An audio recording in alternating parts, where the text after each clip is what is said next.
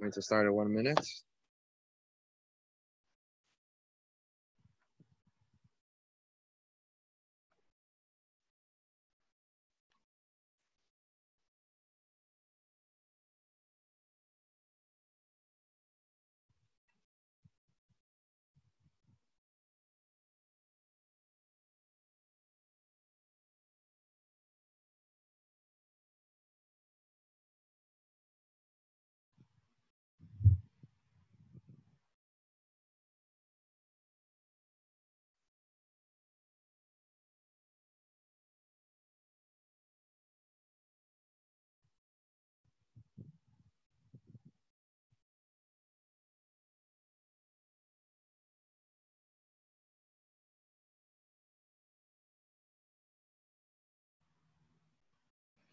Okay.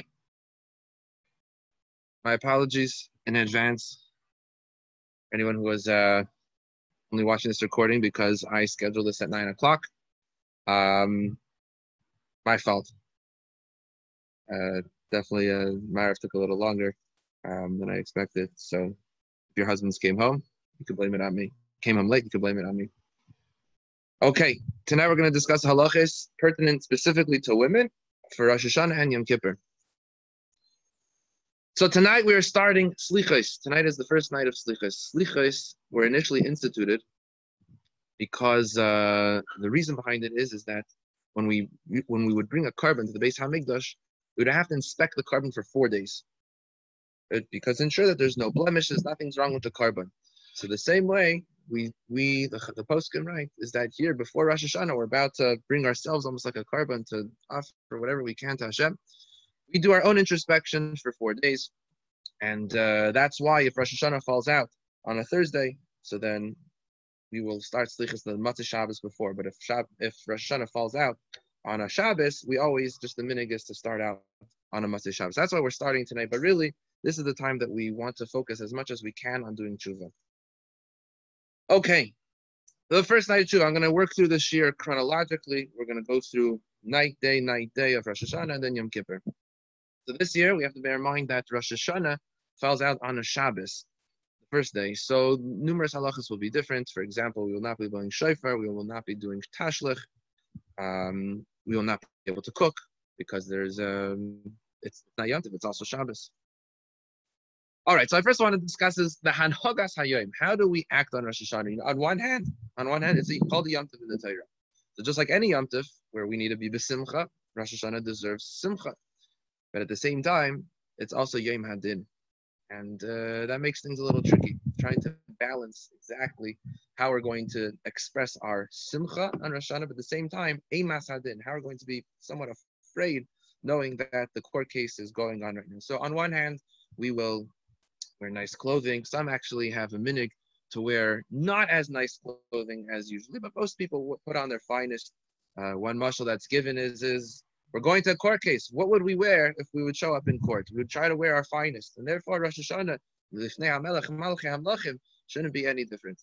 And therefore, we um, we, we do dress as, as, as, as nicely as we can. Many have the custom of wearing white clothing um, to represent the, the, the, the cleanliness, the, the, the clean slate without any averis, without any chatayim. In addition to nice clothing, we also make nice food because that's part of the Simchas Yom. At the same time, like we mentioned, we also have to recognize and express our Eimas Hadin. So, for example, this year that Shabbos, that Rosh Hashanah falls out on a Shabbos, many have the custom to not sing Shalom Aleichem. Almost like putting, setting the tone at the table that this Shabbos is a little bit different. So, if you have a minig, you could you you you know follow that minig. If you don't, you could really choose whatever you want. Um, but that's that's something you know. Trying as a mother in the home, much of the tone of the day, especially when the husband's in show and the kids are at home, it's very hard to exactly you know maneuver you know, children or they want everything. You know, there's emas hadin, but at the same time, you know, there's also some yantiv. So if you don't feel the you know, the the awesomeness of the day, um, know that is also yomtiv, and it's and it's okay to be besimcha as well. Okay, the nighttime, the first night of, of Rosh Hashanah, when a husband so from from Shul, so usually they'll wish their family, their wife, and their children, you know, Shana Tova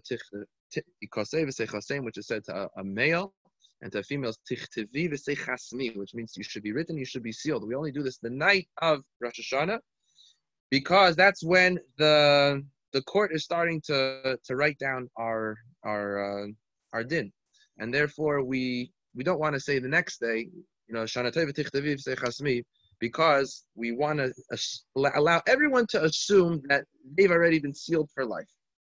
You know, if the, the, next day someone you know, wishes you, you know, these types of tidings, and you say, "Wait a second, I, you don't think you don't think Hashem already gave me a good year?" It might scare them. So we just do it the first night of Rosh Hashanah, and that's it. Um, from then on, when you see a person, when you see a person in the street, up until up until Yom Kippur, we say, you know, you should have a a chasima taiva, gemar chasima taiva, that the, the seal, the final seal on your um, verdict should be sealed for good, for life. But we don't say tichtavi say chasimi because it's already assumed to be written. All right, now here's something which is a, a, set of halachas which are many times discussed in yeshiva, but really it's up to the women to decide these, uh, to, to know these halachas best.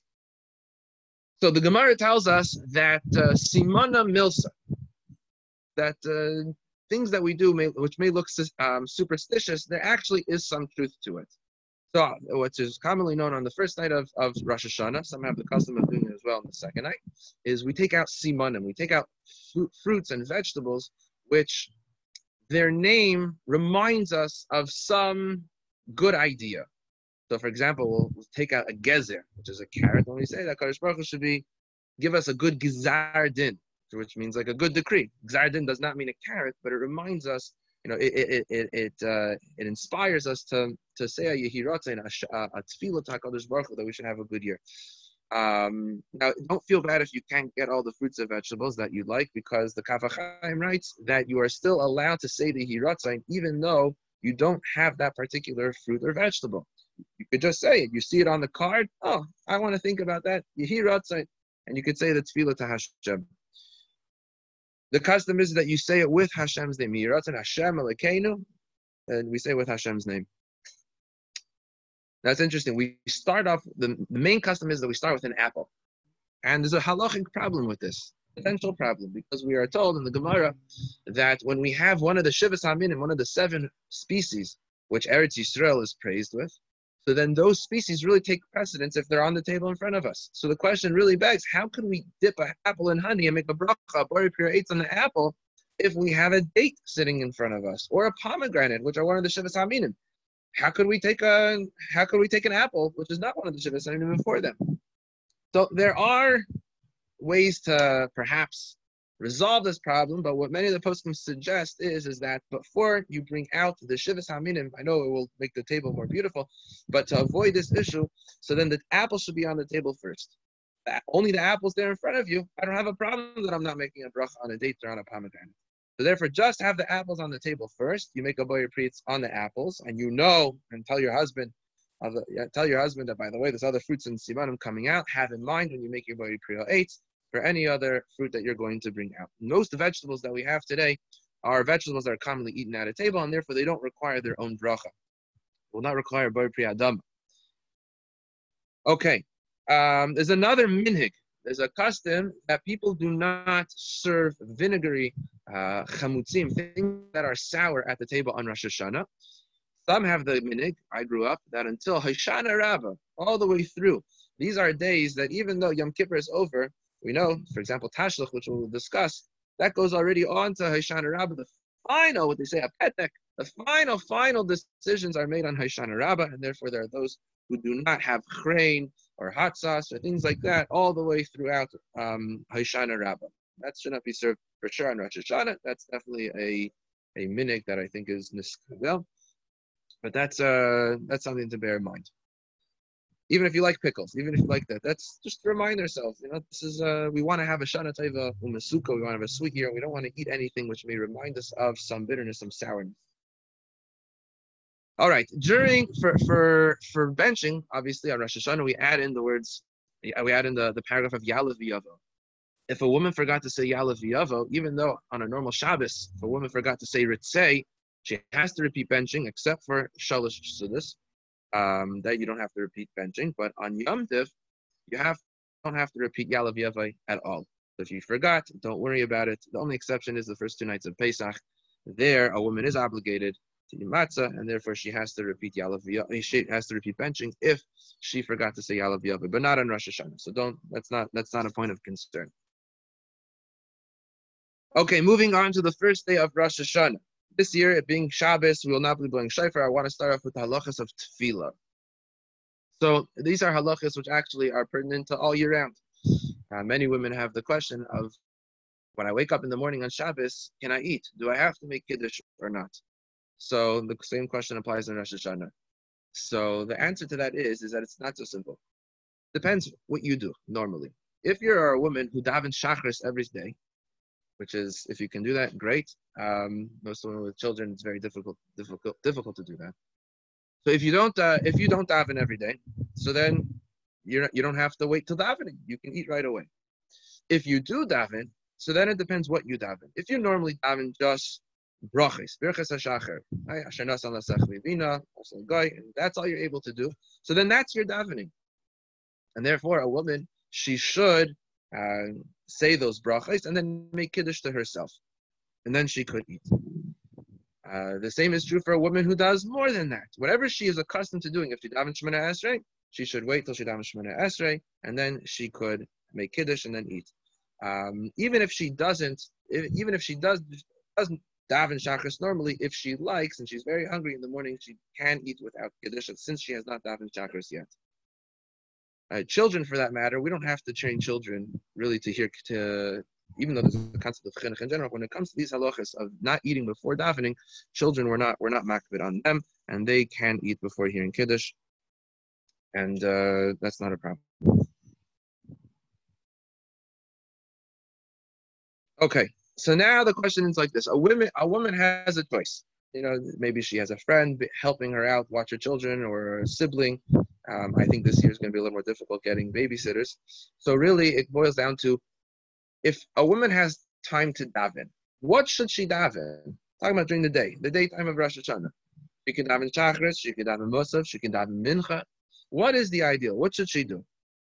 So it's interesting. The there are some poskim. The Chassam Sofer's grandson, for one, he writes that there's on on on Rosh Hashanah, there's a greater obligation for women to daven not only shachris, but even musaf. So the first things first is to daven shachris. If you have time to daven shachris, do shachris. If a person, if a woman is past chatzos, so now all that's left is musaf or mincha, so she should daven musaf, and then daven mincha if she has time. Interestingly enough, that musaf is also true for Shabbos. Musaf should not be davened before what we call three hours of the day which is Seif Zman Kriyashma. That doesn't mean three hours um, in hours as we know it, 24 hour clock. What it means it shows Zmaniyas, the way that a day is broken up, which fluctuates throughout the year. So this year is 9.55 a.m. Ideally, a person should not daven Musaf if they're not going to be with a minyan. They shouldn't daven Musaf before 9.55. So this is actually pertinent to women. So many times women wake up early in the morning before their children wake up and they say, oh, great, I have a chance to daven. So if they don't think they're going to be able to daven Musaf later, so then we could rely on the fact that there are other minyanim, there are Nates minyanim who daven very early, and therefore you could daven Musaf early as well. But ideally, Musaf should be pushed off until after 9.55 a.m. this year, since you'll be davening by yourself. Now here's another interesting halacha, which is actually pertinent all year round. So we mentioned that women are not obligated in mitzvah Shazman Grama. So that means that a woman is not obligated to say Kriya Shema any morning. It's a beautiful thing, a beautiful mitzvah to do. But here is a interesting, uh, what we call a nafkamina. If a woman wakes, you know, only is able to daven after three hours of the day, which is 9.55, so then now she has, now she uh, excuse me, the fourth hour of the day, which is Zman Tefillah. So normally we allow people to daven up to Chatzos when it's in Oynes. But here's the question. Here she didn't, she wants to say Birchas Kriyashma. Birchas Kriyashma is really tied to earlier, earlier in the day. So therefore, do we allow her to make the brachas of Kriyashma? Brachas of Kriyashma are Yotzer Oros, you know, Avaraba, and Goal Yisrael. Those are Birchas Kriyashma. Those brachas should not really be said after four hours of the day. So there are many, Chaim Kanievsky included, who rule that a woman who davens late, even though she's making it before chatzos, she should skip those brachas. Meaning to say, she could sukkah zimra, then she gets up Yishtabach, she should go straight to Kriya Shema, to say Shema Yisrael, Yah, and then as soon as she's done Shema, she should go to Shemana Esrei and she should skip those brachas. The Chafetz Chaim does write though, that if you know you're taking care of the kids in the morning, you had so much to prepare for the meal, and you have you had plenty to do, so then you do not, you know, that's considered a ones. It's not your fault, and therefore you would be allowed to say the brachas of Kriya Shema, but just to wait to push it, push the limit. You say, you know, I got some more time. I got to chatzos. That really should be avoided. That should not be done. Uh, here's an interesting question. Um, mincha, does mincha come before musaf? Mincha comes after musaf. Even if it's already the time for mincha, musaf still takes precedence before mincha. Now, starting Rosh Hashanah and throughout Aser Simei there are a few changes that we make in our davening. We add in Shemana Esrei, Zachrenu l'chayim elachafitz v'chayim, HaKadosh Baruch Hu may you inscribe us, remember us for life. We had a Micha Moicha, we had an Hamelech HaKadosh, we add in Melech HaMishpat during the week, and we say Uchsayv L'chayim Tovim, and we also say um, in Siyam Shalom, we say that that that, that other kapitel. I'm just forget, forgetting it right now. So those are not. If you forgot to mention those in Shemana Esrei, you don't have to repeat Shemana Esrei except for one. The only one is is Hamelech Hakadosh. If a person forgot to say Hamelech Hakadosh, they have to repeat. She should repeat Shemana Esrei. And um, if you're not sure if you said Hamelech Hakadosh, you say, well, I think I did. I'm not sure, but since we're not accustomed to saying it, so then immediately after Shemana Esrei, you repeat Shemana Esrei again. Now, during Rosh Hashanah and Yom Kippur, there are a few times in Shul that we bow down on the floor. And uh, the custom has evolved over the years. The Magen Avram writes that in his Shul on Shemana Esrei, only the Chazan bows down all the way on the floor, and everybody else does the just how they bow down during Aleinu. They bend their knees and then they say, you know, Korim. At Korim, you bend your knees, and Mishtachivim, and then you bend forward. And uh, many women have that custom to this day. Some women like to bend down, you know, fully, uh, to- totally on the floor like the men do. But there's no, there's no set minute for women, and they really can choose whatever they want to do. Now, the reason that you may have noticed that we hand out handkerchiefs or towel, towelettes through davening when before we bow down the reason for that is, is uh, not really because we don't want our pants to get dirty. Um, okay, that may be a concern. We don't want people to clean their pants off on Shabbos or Yom Tov. That's a malacha of libun, cleaning. But the real reason why we do that is because the Torah forbids us to bow down on what we call an Evan Maskis. It used to be that uh, Ovdi Avodah Zarah, those who served Avodah Zarah, would prostrate themselves on a stone floor on a stone floor, and that was a way of serving their gods. It happens to be, Rashi points out in Chumash, that Avram, Yitzchak, and Yaakov did that as well. But once the Goyim stole that concept, HaKadosh Baruch Hu, already in the Torah says, okay, now no more you're not allowed to uh, prostrate yourself on a stone floor. And therefore, that's the reason why we take either you know a, a towelette. Some people actually use men will use their talus or whatever you have to make a separation between the floor and your head. That's really where it's supposed to be, not your knees. People mistakenly put it underneath their knees and then they bow down on the floor, and that's that's missing the point. The point is that there should be a separation between the head and the floor.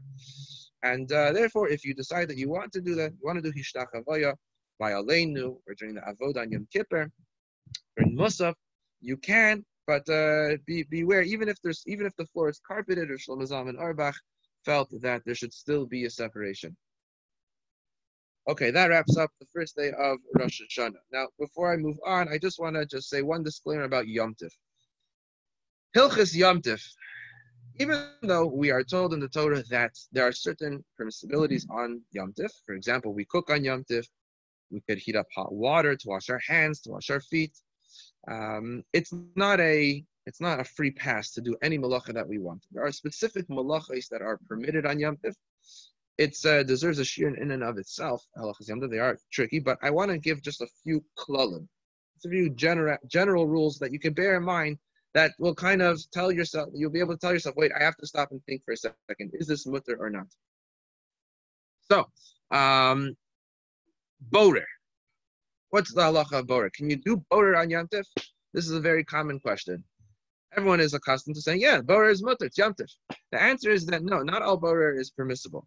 Um, borer, Chazal allowed us to make our lives easy on Yamtiv. That's the cloud that we have to go into. We have to make life easy.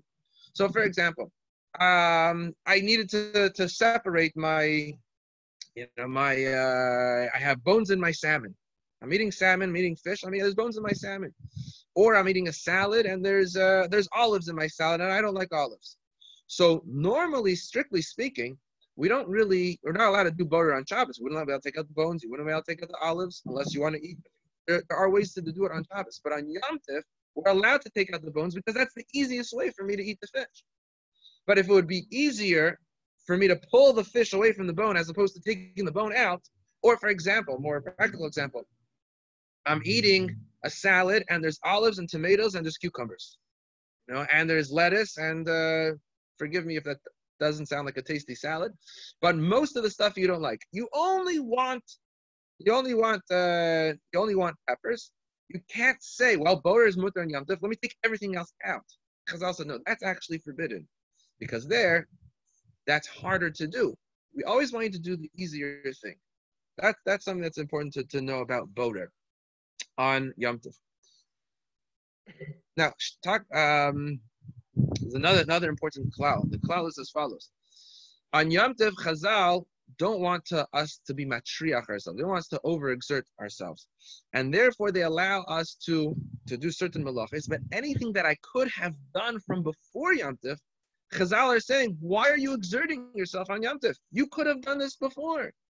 So you'll say, yeah, but if I prepared the food, if I prepared the eggs, if I prepared the meat before Yom Tif, it wouldn't taste as good as it does fresh on Yom Tif. Say Chazal, oh, if that's the case, if now you're saying that it's going to taste better on Yom Tif if I prepare it on Yom Tif, then you're allowed to do it on Yom Tif itself. But if it's something that could have been done already from before Yom Tif, and the food is not going to taste any better or worse, it's not going to taste any better when it's cooked fresh, so then Chazal say no. This we're not going to allow and therefore they require us to do it with a shinui. We have to, we have to, to, to do it in some strange manner. So, for example, let's say you want to make a potato cook, and you want to grate potatoes. So, if you're going to say the potatoes are not going to go bad, whether I grated them before Yom or on Yom so then if we're going to grate them on Yom we have to grate it in a strange manner. Either hold the grater upside down, do it with the other hand. Think of some form of shinoi. Do it over a towel as opposed to over a plate. That's another appropriate shinui. Some change, which reminds us that, you know, if this is Yom I really should have done this from before Yom Um, uh, just one caveat that if you didn't have the ingredients on Yom you know, you had to borrow them from a neighbor, and you say, well, technically, I could have, you know, cooked the eggs, made hard-boiled eggs from before Yom Hard-boiled eggs taste fine in the fridge, whether they're old or fresh. So I could have done it, but I didn't have any eggs. So what, what do you want from me? So Chazal say, we don't want from you. If that's what happened, then it's okay. And you could cook the eggs on Yom without a shinui. Um, these are some of the just the, the. Okay, let that takes us now to the second day of Rosh Hashanah. So um, lighting candles. The minig is is that we really try to, especially this year when a Shabbos is the first day, you don't really have a choice. But we light candles after the time that it's uh, it's already for sure the second day. We don't take second day of Yom Tif in early. Um, so now here's comes the question. On a normal two-day yomtiv, so we say Shachiyanu on both days of yomtiv. First day, self-explanatory. It's the first time I'm, I'm celebrating this yomtiv. The second day of yomtiv, we're going to say a Shachiyanu because we're not really sure whether it's the first day or the second day. Now you may ask, yeah, but we have a calendar. So we are sure. Answer is, is that even though we are sure, Chazal did not want us to forget how to do second day of Yom Tif.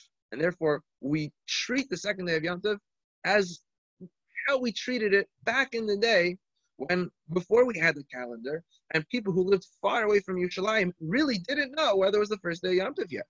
So therefore, we pretend, almost pretend as if it's the second day Yom Tif, and we treat it with tremendous respect and dignity that it deserves. And therefore, on an ordinary Yom Tif, we'll say a Shehechi on the second day because it's a new Yom Tif. However, Rosh Hashanah is slightly different.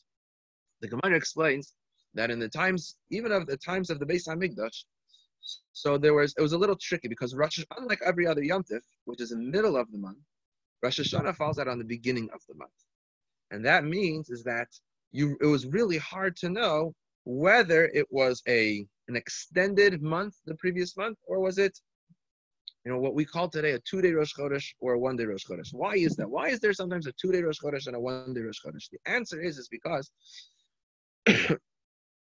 what dictated what dictates Rosh Chodesh according to the Torah?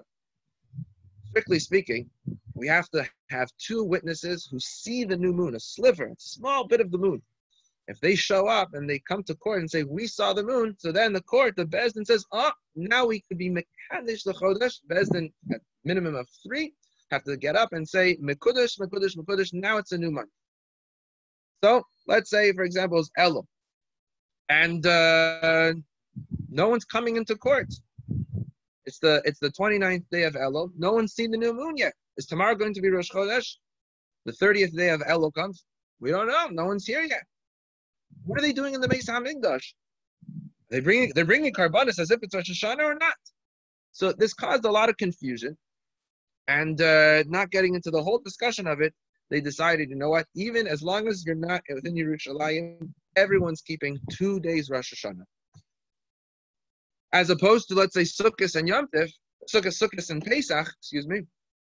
So by the time that everyone figures out in Yerushalayim whether what day was Rosh, Rosh was, was Rosh Chodesh, they could pass the message along to the cities abroad, and uh, everyone will be able to figure out by that time. But Rosh Hashanah was very tricky because it's right on that day, the day of Rosh Hashanah, and therefore they instituted that there's a two-day that, that it's that it's two days for sure, and therefore we treat it as what we call a Yom Aricha, one long day of Rosh Hashanah. And uh, if that's the case, so then it's even more challenging to make a Shehecheyanu on the second day, because this is already an institution from Chazal way back when in the times of Beis Hamikdash, and therefore maybe it's not. It's really what we treat as one long day of Rosh Hashanah, and therefore to circumvent this problem, what we do is we take a new fruit on the second day of Rosh Hashanah. Why? Because a new fruit warrants a bracha of Shehecheyanu. And therefore, um, when a woman lights her candles, or when the husband makes kiddush, so he should have in mind, and she should have in mind when she's saying the shechiyanu, that I'm saying the shechiyanu for for the yom because it's possibly a new new yom but I'm also having in mind for the new fruit. And um, another option is to have a new a new garment, to save a new a new dress, a new uh, what have you, something a, a garment that is that that that that, that makes you happy. You know, obviously, if it's something, a new pair of socks or something like that, you can't say a shehecheyanu on it. Has to be something that's more significant that would warrant a shehecheyanu. Okay, let's talk about Tekiya Shofar. So, like we mentioned, mitz- women are not obligated mitzvah man grama, and therefore they don't have to hear Tekiya Shofar. However, the minhag is, the custom is that all women come to hear um, to hear the shofar blowing. It's a very important time. You know, shofar, I mentioned today in Shul that sometimes the, the Rambam the Rambam writes is that when we the, the pasuk says Uri Yeshena Mishenaschem, wake up sleepyheads. Almost literally what it means. And that's why it says the Rambam will blow the shofar to wake us up, because sometimes to inspire us to do tshuva, we need a jolt. We need a we need something that's going to change our trajectory, because we get so accustomed and used to our daily habits that life just takes its course and it runs that way.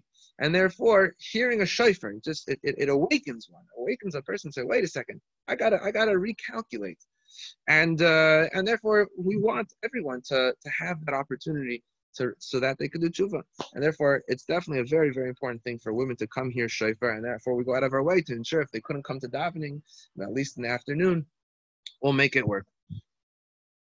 So the bare the the the, the bare bones of, of Kia Shofar is 30 kolos. See, the Torah says Yom Trua Yelachem. It says it's a day of blowing. It says the word Trua three times, and therefore we know that we have to hear three blows. What are those three blows? A lot of confusion in the Gemara, and therefore to satisfy all the different opinions, we blow the shofar 30 times. In Shul, we actually blow it 100 times and that is to commemorate the 100 cries of one of the non-Jewish Gentile, one of the Gentile officers who, in Nach, who basically cried, and because of that schus, of crying to, out to God, we want to counter those cries, and basically we blow our shofar a hundred times to say, "Hakadosh Baruch Hu, don't give any merit to the goyim. Please allow us to find favor in your eyes and bring Mashiach." That's why we actually blow a hundred a hundred times, but you don't have to hear a hundred kolos, and therefore it suffices to hear thirty. So let's say a woman comes to shul and uh, she realizes, oh, I missed the bracha. I didn't hear the bracha from the Baal Tokeya. And should, should she just listen? So the halacha is, is that she should really make a bracha because she's doing a mitzvah now. We, we as Ashkenazic Jewry, Jews, we, we allow women to make brachas before they perform mitzvahs, haseshas, man as opposed to Sfardim. Sfardim um, follow the opinion of the Machaber and Shulchan Aruch, and they do not make brachas when they perform a mitzvah. So a Sephardi woman wants to shake lulav, she's not going to make a bracha. But an Ashkenazi woman who wants to shake lulav, she will make a bracha. So therefore, if a woman comes to shul and she realizes that she missed the bracha, so what she should do is, is she should wait, you know, she should follow along in her machzer, uh, and sees that during Chazaras HaShatz, they're getting up to they're getting up to the next blowing, you know, to within Shofars, Malchus, or Zechrenes. Oh, they're getting up to it. Right before they get up to it, she should say the brachas to herself, the Shmaya Kol Shofar, and. And therefore, those brachas, that that counts for listening to those. That that will be associated with those tekiyas. Now, even though the first thirty are, let's say, the the strict uh, tekiyos, the end of the day, the custom is that we don't talk until we hear till the end of all of the tekiyas. And um, that doesn't mean to say that you can't say Asher Yotzar or to say, uh, you know, if your child needs you, something that's litzorech, something that you really need to do, that's okay after you've heard the first 30 koilos. But the meaning is that we don't talk until the end of the final, the final blowings. Okay, so this year being that Shabbos, it falls out on Rosh Hashanah, first day falls out on Rosh Hashanah, first day of Rosh Hashanah falls out on Shabbos, we do not go to Tashlich until the second day of second day of Rosh Hashanah. And The reason for that is, is because what is Tashlich? So there are numerous reasons given to Tashlich. Mainly, the main reason for Tashlich is, is because we're, if you look at the Psukim, which are really just the first two Psukim, there are many other associated tefillos, which were instituted much, much later by the Chida and others, which you can say if you want to. But the main component of Tashlich is the Micha Take a look there in your Machzor. And that's basically to arouse Hakadosh Baruch Hu's mercy, and to say Hashem, we really want to we want to do good. We want to come back, and we want you to accept us, and we want you to be the Melech. We want you to be our King. And uh, like on Shabbos, we don't ask for questions. We don't ask make requests um, from Hashem. So therefore, we push Tashlich off until after Shabbos, to the second day of Rosh Hashanah. There are two other two other reasons given for. One is is because this is the day when Avram went up to offer his son Yitzchak on the Akedah, and uh, the Medrash tells us that on his way there, the Satan came and uh, when Avram had to walk through a, a, a, shallow body of water, the Satan came and brought a lot, much more water to test Avram until the water was all the way up to his neck. And Avram could have given up, and he said, "No, I'm not giving up. This is what Hashem told me to do. I'm going ahead with the Akedah." And therefore, to arouse HaKadosh Baruch Hu's mercy and say, Hashem, remember what Avram did. So therefore, we do Tashlech specifically by a body of water. And uh, that's another reason for Tashlech. And the third reason is, is because um, the Gemara writes that whenever comments on the psukim that we find that whenever a king was coronated in the in in, in Nach, so they would always do it by water. And it's symbolic that uh, the just like water flows and continues to flow and doesn't stop, so to really a mayan, we're really looking for a spring. That's the ideal thing. So too, um, this king, whoever we're anointing, Shlomo Melech Adoniyahu, you can take a look there in the Navi. They um, their their kingship should also last and continue just like the water continues. The spring continues to produce. So therefore, because that's what we do by a melech basar v'dam, by a physical king, so therefore, it's brought down that uh, we're doing the same thing for Hashem, because that's the real main focus of Rosh Hashanah. It's interesting that we're doing Tashlich all together on Rosh Hashanah, because when we talk about asking for mercy, because if you look throughout the davening on Rosh Hashanah, it doesn't mention anything about, you know, we don't we don't say Al Chait, we don't say Baruch Rachmim. All we're focused on is the coronation of God. Saying Now we know that you're the King Hashem, but let everyone recognize that you are the King. And everyone's going to say that, ah, HaKadosh Baruch Hu's thing, that's what's going to happen at the end of the day, like the Navi says, at the end of days. And therefore, that's our main focus. Our main focus on Rosh Hashanah is to be Mamlech HaKadosh Baruch Hu, to declare that He is our King. And therefore, just like the, the human kings were coronated by water, therefore, Tashlach is also, we go to the water to remember that Kadosh Baruch Hu, He is the Melech, and we hope that His Malchus will be recognized by the entire universe. Now, there's an interesting thing. Um, it's quite relatively new, but some have the custom when they go do Tashlach, they take bread with them. They feel like, you know, like lots of many, many uh, mitzvahs that we do in the Torah, there's an associated action. Shake a lulav. You have to eat matzah. You have to do something. So people, you know, feel uncomfortable just going to a body of water and just talking, just davening. We, we have to bring the bread. We need the bread. Now that's really, that's really, I don't want to say made up because it's it's difficult to really find the source. But there are some sources who discuss it. but what should be mentioned is as follows. This already in the 1400s, uh, the Maharil uh, was upset about. He said the people who go to Tashlach and feed the fish, feed the ducks, you know, that's assur because we're not allowed to feed animals which don't belong to us on Shabbos Yom Tov. Now today, my daughter asked me, "Can she feed the fish?" I said, "Yes, it's our fish. We have to take care of it. Not only do we have to take care of it, but the halach is I'm not allowed to eat until my fish eats, until my dog or whatever you have, a pet that you have, they have to be, they have to eat first. So we have to take care of our animals, but animals that we don't own, there's an actual prohibition, a rabbinic prohibition from feeding them. And therefore, the Maharil was very upset when he heard about people going to Tashlach to feed the animals on Yom Tif, because that we're not supposed to do. If you want to do Tashlach afterwards, doesn't have to be on Rosh Hashanah. Poskim, right? That we could do it all the way up to Hoshana Rabbah. Many have the minig to wait the last minute to do Hoshana, to, to do it Tashlach. Um, that's not a minig, intentional minig, it's just what happens. Um, so then you can, if you want to do it, you can do it. There is, uh, people think they're throwing Averis you know, throwing aveiros away. I know my daughter came home with a song like that uh, last year, but uh, that's not true. I couldn't find anywhere who says that when you throw bread, you're throwing aveiros away. Um, throwing bread maybe to feed the fish. That is, that's maybe what, what, the reason behind it, if we could we could find the reason. Um, but many, you know, all my rebbeim who have I've seen do they don't bring any bread with them, and especially on Yom Tif, it would be assur to do that. Okay, that wraps up Hilchas Rosh Hashanah. Hilchas Yom Kippur. So on Yom Kippur, there are differing minhagim as to whether a woman should light candles or not.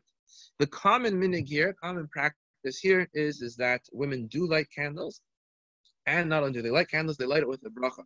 And they say a shehecheyanu. Now, in addition to lighting the candles for Yom Tif, for Yom Kippur, um, there's also a custom to light a ner shashavas. Um, now, the Ner Shabbos is actually halacha, but everyone does it just in case we don't have uh, a Ner Shabbos. Is that Chazal wanted us on Motzei Yom Kippur to make Havdalah. Now, in order to make Havdalah, they felt we need a candle which was lit throughout the entirety of Yom Kippur, which we we never used it the whole Yom Kippur. We are demonstrating that now that Yom Kippur is over, now we could use the flame. See Hakadosh Baruch Hu, we didn't use it the whole Yom Kippur, but now the Yom Kippur is over, and now we could do malacha. Now we're going to now we're going to light our candle from this. We're going to make a lahadik uh, We're going to say ma'ori ha'esh on this flame. So therefore, we have to light a candle prior to Yom Kippur to ensure that post Yom Kippur we have a we have a light. And uh, unfortunately, people don't know this. They just think, oh, I have to make Havdalah. And they go, they take their match and they light it. And it's actually a bracha levatala. Because if a person does not have a ner shavas, they are not allowed to make a bracha. You can't make a bracha unless Yom Kippur falls out on Motzei Shabbos. But it doesn't this year. And therefore, if a person does not have a ner Shabbos, they should ask a neighbor. They should find a candle which was lit from before Yom Kippur. And therefore, it's a comment when we think about pre- preparation for Yom Kippur. You don't want to last minute to say, oh, no, I forgot my ner Shavas, Because many candles aren't going to last that long. We have to have a, a side candle, you know, a 26 hour candle or more, which will be there by the time that um, by the time the Yom Kippur is over, so we can make a hadlik um, ma'ari ha'ish on that candle. There is another custom that uh, men light a ner bari, which some people call a ner chayim. It's a candle which is there to represent that we hope that we live throughout the year. We want we want a bari means health. We want health, and a candle represents that. And therefore, many men will light their own candle, besides for what their wives lit, they'll light their own candle called a ner bari. Now, there's another candle or a light. Now, if you don't, if you want to use a candle, you have the ner bari, you could do do it yourself. But since that there are five chamisha inuyim, five things that we're that we have to refrain from on Yom Kippur, one of them is marital relations, and therefore to ensure that no one violates that isser, um, Chazal told us that it's brought down in halacha that we have a small light in the room, and therefore there's nothing to be concerned about. And therefore, some people take the ner bari and they put it in their room, or some people have a little closet light, the bathroom light, whatever you have um, that's on in your room to ensure that we are to comply with all the chamisha inuyim. Okay, um, chinuch on Yom Kippur. So this is a tricky thing. Most of the year, we try to educate our children to keep all the different mitzvahs. However, Yom Kippur is hard because it's a very. If we would ask them to fast, it's a very hard thing to fast. It's obviously other fasts. It's not a question that children have to do, but Yom Kippur is a real daraisa. It's a. It's the only only fast that's written in the Torah, and therefore we want to educate our children to fast. So how should we do that? So that the mainstream opinion is is that until they're 11 or 12 they do not have to fast the entire day. Meaning 11 for a girl and a 12 for a boy. Once they're 11 or 12 they should really try 12 for a boy 11 for a girl they should try to fast the entire day um, to get themselves used to fasting because next year they're going to be fasting for sure. And uh, here it's a daraisa we really want to be mechanech them.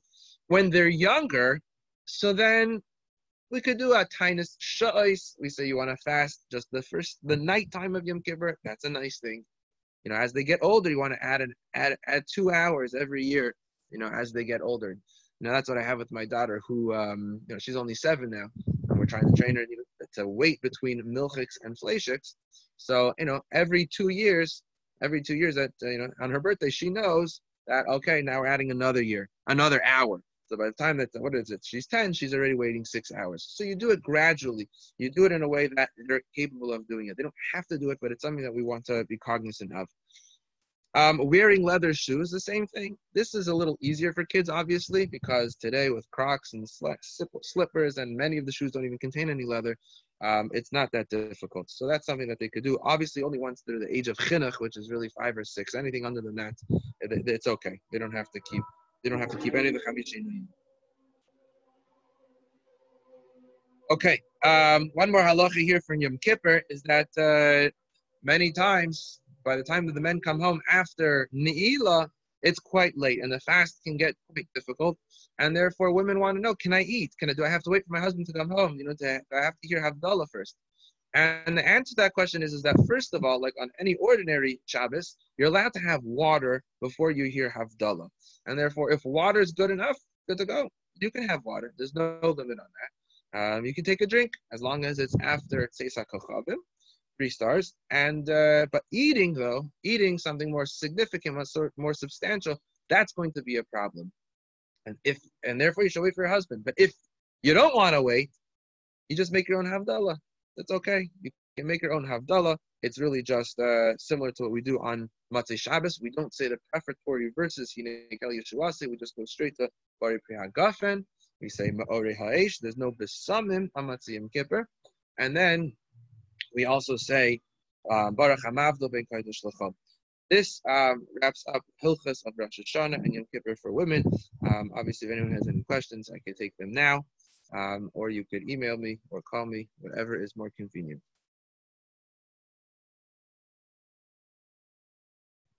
Okay, have a wonderful night.